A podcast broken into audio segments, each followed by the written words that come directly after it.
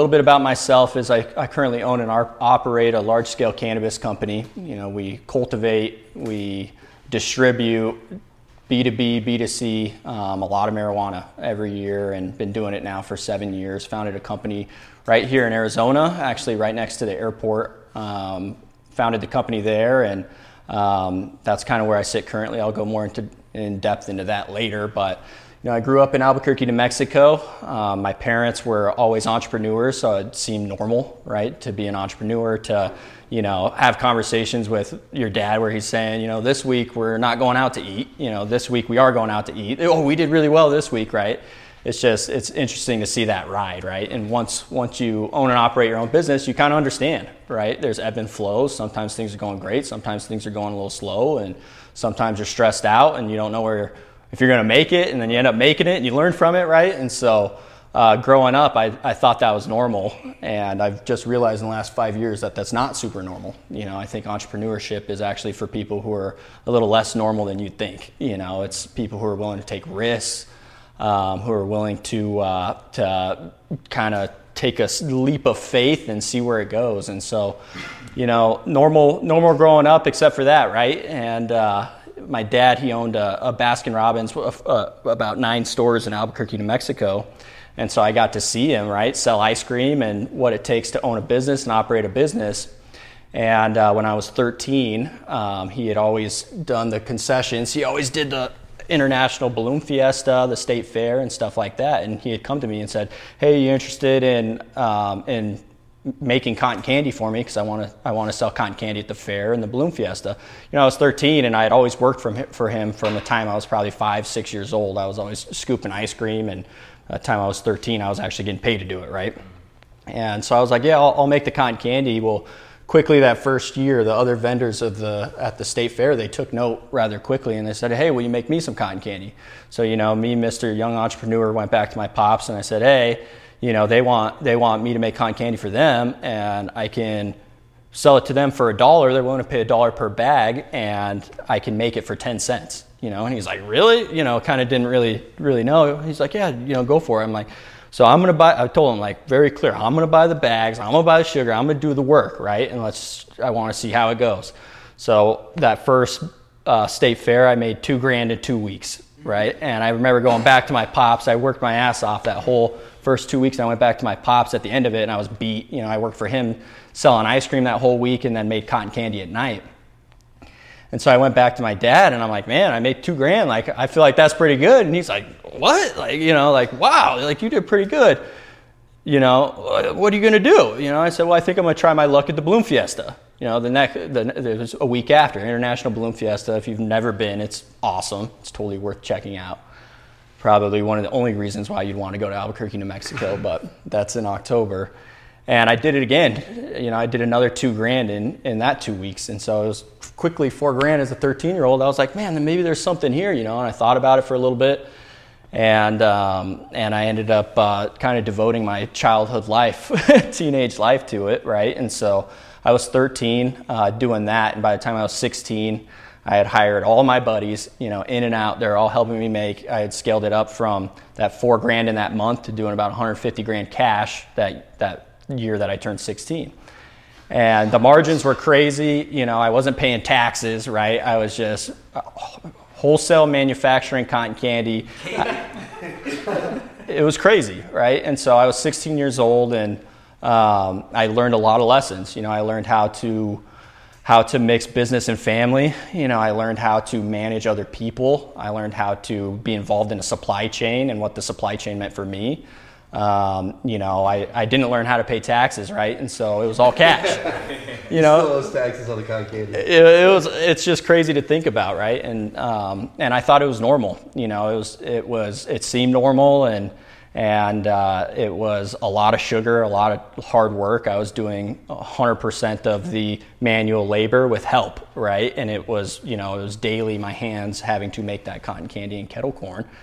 Um, is what I added on when I was turned 16, and so I carried that out all through high school. You know, again, thought it was normal, was just stacking cash in a safe and completely thought it was normal. And by the time I was 18, right, I was getting excited and I started to spend a little bit of money, but was always very, very frugal.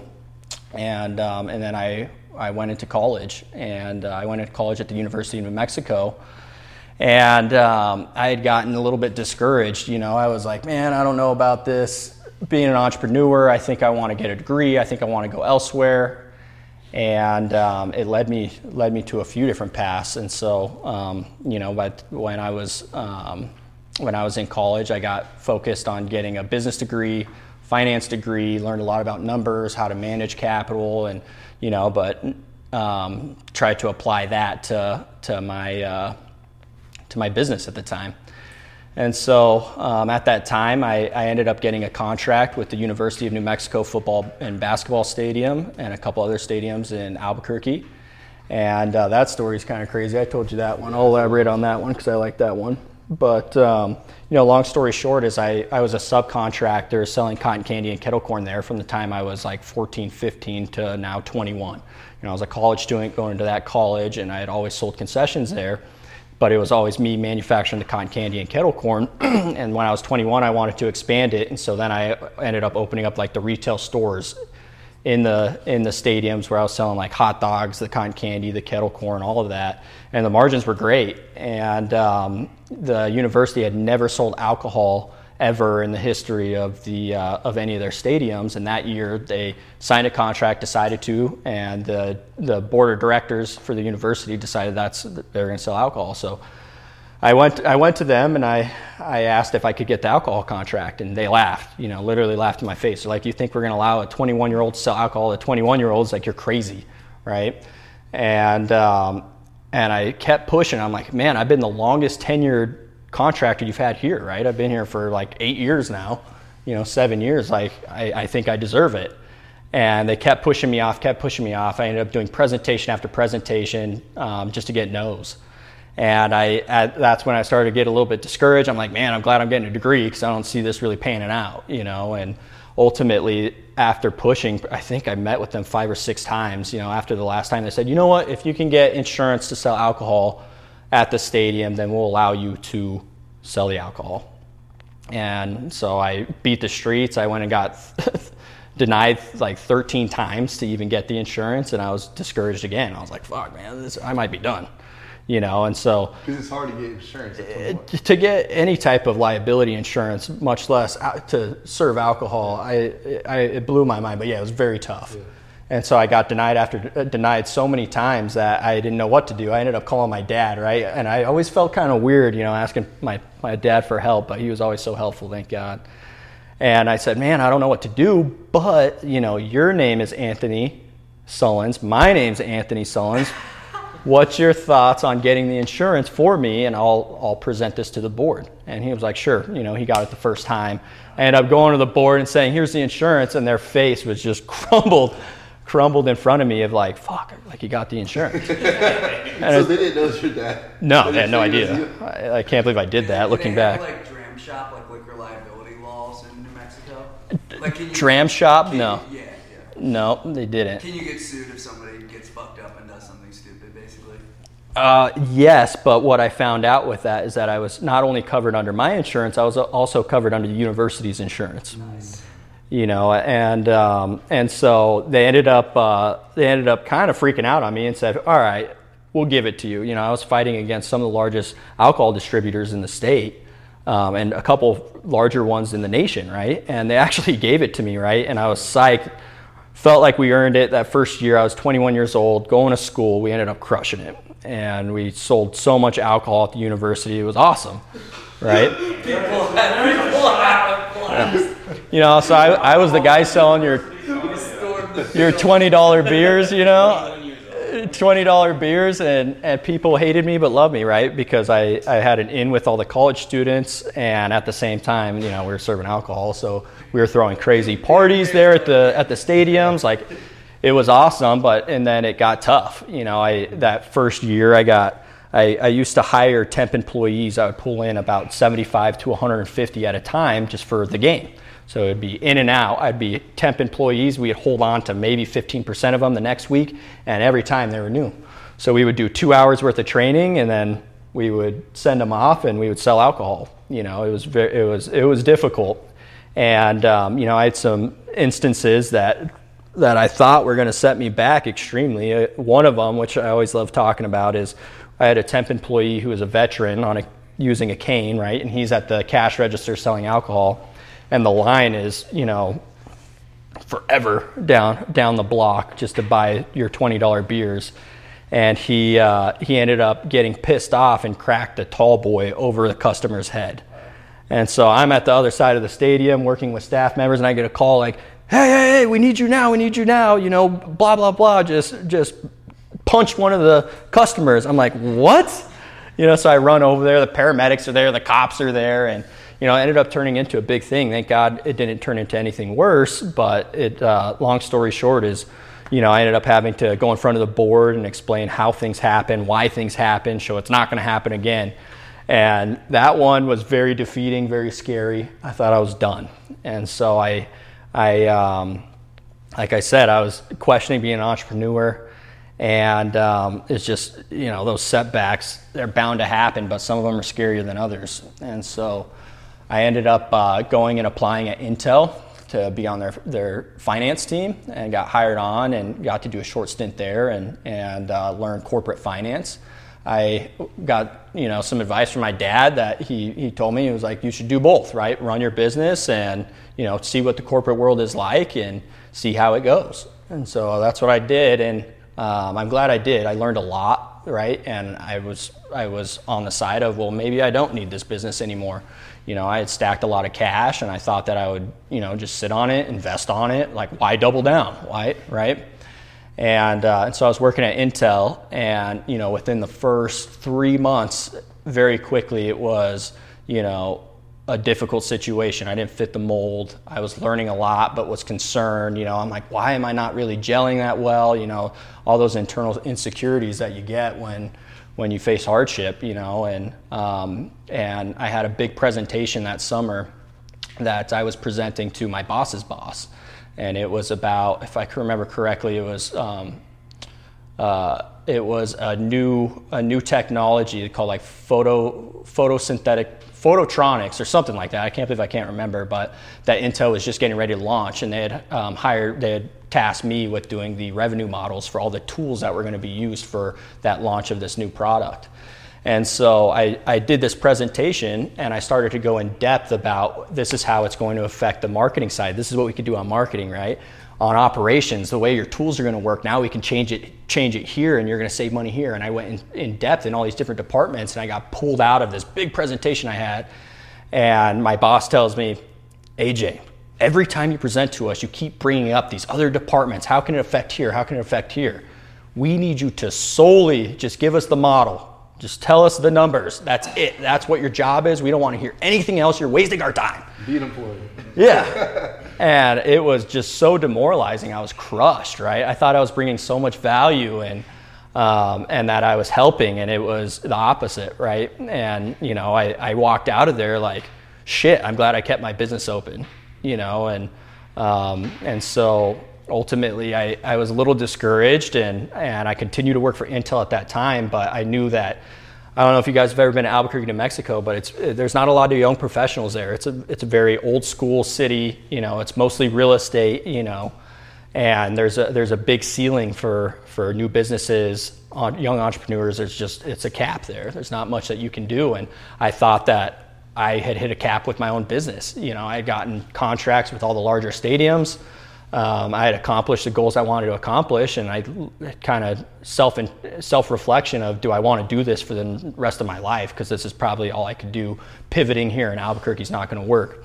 Well, that year, medical cannabis had just gotten passed in New Mexico, and so um, you know, I, I had always been a, a, weed smoker, you know, from the time I was probably 10, 11, 12, you know, always smoked. I don't know why, I just did. And my parents, you know, they, right, you know, and my parents, they left me alone because I had good grades and I was helping pay my mom's mortgage, right? You know, I was paying her mortgage. They didn't care, right? They're like, hey, if you're going to work your ass off like you're doing, smoke weed, who cares? You know, don't get in trouble. And, um, and so I ended up uh, I ended up seeing that the medical marijuana got passed, and I was like, man, I'd, I'd, really like to make a play in there, but you know, I was scared to touch the plant. I was scared to sell weed. Right, I never never really sold weed, I always tried to avoid it because I didn't want to ruin what I had created with the cotton candy business. You know, we were doing about 150, 170 grand a year, um, all the way up until until that time when we started selling alcohol, and I didn't want to ruin it. And so I was like, man, I'm going to create a business plan. It's going to be completely centered around cannabis, but packaging for cannabis. You know, I'm going to avoid this step. And um, you know, looking back, the way the way our paths are kind of are uh, aligned is just insane. And so that year, I created a business plan. I actually pitched it to one of my business professors, and the professor looked at me and was like, "Dude, I really think you should do this."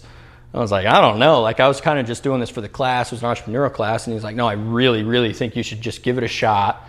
You know, let's go to lunch. So I ended up going to lunch and he encouraged me a lot and was like, you know, I, I know your other business. I, I, I think it's worth it, right? And I, I think the lesson learned there is to always get feedback from mentors mm-hmm. on all decisions. You know, it's so helpful just to a conversation like this and and uh, just to bounce it off of and get some perspective from someone else. But how big was the when you had all these alcohol? Sure, we were doing just under two million bucks a year okay. in gross, and that's, pretty, that's a pretty big business. It was. It was very big, and it felt huge at the time, yeah. right? It felt like I don't know if I could get bigger than this, yeah. right? And um, and there was a lot of help that I had from you know from especially my dad. There was a lot of help, and and so I, I created that business plan, and um, I, I, was thinking about doing that in New Mexico. Well, that summer, um, it was my sister's wedding, and I went to the wedding, had a great time. My uncle was there, who I wasn't ever really that close with. He was a, an electrical contractor, also an entrepreneur. And he, um, he was at the wedding and he was actually moving to Chandler, Arizona that next day. Okay. And so um, I get a call at like 8 a.m. that next day and he calls me and he says, Hey, your aunt, his sister, not his wife, your aunt was supposed to help me move all my stuff to Chandler, Arizona, but her, her house burned down last night. I was like, Oh shit, you know, I had no idea. He said, Is there any way you can help me drive all my stuff to Arizona? So during that time, I, I, I was like, Yeah, sure, no problem. You know, I, I he puts me in an 18 wheeler driving down, what's that mountain uh, on the, the Payson route? That's literally like this, you know, driving a freaking semi truck. Coming down 87. Yep. It's so sketchy. It's so sketchy. And ex- I drove in the rain, I was like, oh no. Yeah, so sketchy. And driving that truck too, I was like, oh my gosh, what am I doing? yeah, he had a full semi truck. And I get there at 8 a.m. and he says, Hey, you drive your concessions trailer. You think you could drive this? I'm like, dude, I don't know. And he's small. He's probably like 5'2. He's like, well, I sure as hell can't drive it. I'm like, who were you thinking was going to drive this? Aunt Christy? You know, I'm like, what? I like there's a loose relationship with the law in your life. Just, just a little bit. To, to take risk, yeah. Exactly and um, and so I ended up on that trip. We got here, we got to Chandler, and I ended up saying like, "Hey, I'm thinking about starting a new business. What do you think?" And I handed it to him, and he laughed so hard in my face. And he's like, "Well, do you know what I'm moving out here for?" And I said, "I assume electrical contracting. What else? You know?" And he said, "Well, yes, but I'm doing it for." Um, some large cannabis facilities, that cultivations that I'm doing the electrical for. And I was like, oh shit, really? You know, that's very interesting. Let's talk more. So and so he uh, he gave me some pointers on the business plan. Was like, hey, this is a this is a real need. You know, the the, the business plan still the packaging. Packaging, yeah. And he's like, you know, it's a real need. You know, I think you should explore it more. And so that next week, I'm working at Intel, and they pull me aside and they say, we are condensing your team. You're the low man on the totem pole, and you either have the option to move to Chandler, Arizona, or you're going to lose your job you know, and I'm like, I immediately told them no. I'm like, not interested in moving to Chandler. You know, that's not in my goals. I have my business here, right? My concessions business, not planning on leaving. And they said, well, just think about it for a little bit, you know, and you have, you have six months, right? Just think about it. I think it'd be great. We'll fly you down there, go check it out. Let us know what you think. And, um, and so that was one week later. And then like 30 days later, I get a call from my uncle. And he says, you know, I've been thinking about your business plan a lot. What would you think about us just partnering up and doing our own cultivation? I, I can do the construction, the build out, you do the operations, it, it could work great. Immediately said no. Like, no, not interested. Staying here in Albuquerque. I got my concessions business, it's doing great, and I'm leaving Intel, right? And he said, Well, you know, just talk to a, a young entrepreneur just like you. Just talk to him. He's a good friend. His name is Anthony. and he's in the cannabis industry and he loves it, right? Give him a call. So I gave him a call. He was in Oregon at the time, and he we hit it off immediately. You know, I sent him my business plan, and he loved it. He thought it was a great idea. Was giving me all these pointers how the industry works. He was in Arizona and Oregon, California, just doing all this different businesses in the cannabis industry. I was like, man, this is this is interesting. You know, a couple weeks later, I get a call from my uncle and Anthony, and they said, hey, we've thought about this a lot, and we really want to partner up, us three. Let's raise capital. Let's build a cultivation. We could do it all ourselves. What do you think? And I ended up saying yes. You know, I'm like, okay, great. Went back to Intel and said, yes, I'll move to Chandler. You know, and so decided to to transfer over to Chandler uh, for Intel. They paid for my move. They they were it was awesome, you know, and um, they I asked them for four months. I said, "Can you please give me four months to start my concessions business out there?" Which was really going to be my cannabis business, and so. Um, during that four months, we us three we beat the streets. We raised uh, just just under four million bucks in capital to build out what we needed to. We all put our money in the pot to the tune of another two million bucks. Right? We all said, "Here you go." Did you just give up the concessions business, or did somebody try to run it? No, you know what I did is I actually sold 50% of it to my dad. He was, he was like, this is a great business, I'll, I'll buy it. And um, I ended up selling the business to him, and he ran it all the way to last year. COVID shut us down. So we were 50 50 to last year.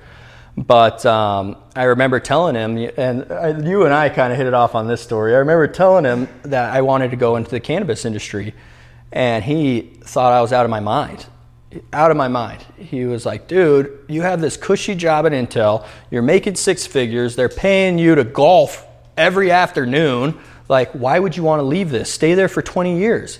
You know, you're going to love it. Forget about the business. Like, you just stay there and get your retirement, right?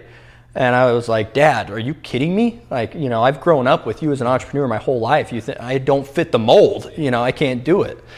And um, and he just thought I was out of my mind, right? And so for four months before I actually started working at Intel, we, like I said, we raised the capital. We started to build out, and things were actually going well. It was working. We raised the capital easier than I thought, and um, we did it through a unit structure, which I'm assuming we're talking about capital raises later. Mm. And so I'd love to dive into kind of the structure that we used and how it worked from that standpoint. I know you talked about raising capital as well. And, um, and so we, we raised the money, we built it out, and things were going well. So I ended up calling Intel and saying, unfortunately, thanks, but no thanks, I'm not going to take the job, right? And my boss was pissed, you know, like, how could you? We moved you out there, we paid for everything, we made it so great for you, I put you on the best team, you know, all this and that. And um, I remember that moment of just pure fear. You know, you guys with your businesses, I'm sure you felt the same. There's times where it's like, fuck, am I doing the right thing? Should I be leaving this cushy job where I know I can stay here for 20 years? Like, is this the right thing to do? And um, risked it. You know, I put a, I bought a fifth wheel trailer and put it outside of the business when we were doing construction and startup, and I stayed inside of there and lived there, lived on site. You know, we ended up that first year did three million dollars in revenue, and I thought it was awesome. You know, and I, I thought it was working. The next year seven, next year nine, next year ten, and last year up to twenty five, and just constantly reinvesting, reinvesting, um, building a team, sharing the vision, and um, and kind of betting on ourselves, you know, and really betting on ourselves. And now I can say I don't regret leaving Intel, but at the time, you know, I, I definitely did. And and now I can say I I don't regret leaving the concessions business and how that shaped out to be, but um, you know, then I didn't, right? And so sometimes it's it's those scary things. And I, I, I really want the lesson to be learned is, you know, take the step, man. you only live once, right? And um, for, for some of the group that's kind of thinking about scalability and expansion and, um, and how to hit that next step, I think that's the moral of the story is, you know, work with your mentors and get to that next step, force it, you know, and you're going to be scared. You're going to have nights where you're worried that you're going to make it. The finances won't be there. And, um, I think that's just sometimes part of the gig, you know, and especially when you're scaling. And so um, I have a lot of experience scaling a company, you know, from a million bucks to or a hundred thousand or even ten bucks to a couple million bucks, and then um, you know, three million or 25 million, and our, and our, our potential is now 50 million this year and next year, and hopefully uh, in 2023 will be um, potential for an exit. You know, and so we've we've had valuations around the 125 million dollar mark that we've denied, and I was telling you about that earlier. You know, and that's another one of those moments where it was scary, and I, I regret it today. I don't know if I'll regret it later. You know, it's really hard to turn. What's that? Just the latest one. Like they've worked out for the past. and stuff, so. Yeah, exactly. And so it's it's the latest fear, right? And um, and so you know, I think um, I think my goal now is to expand. We're currently um, doing construction in New Mexico and and uh, Illinois, setting up retail shops, setting up cultivations, and um, my current goal is to get those operating, cash flowing, high net net cash flows, and hopefully um, hopefully a, a good exit. You know, I think it's ran its course and. Um, it's probably about time to start looking looking for the next step, the next scary step. Man, hold on. Give it up for AJ, man. Thanks, appreciate that.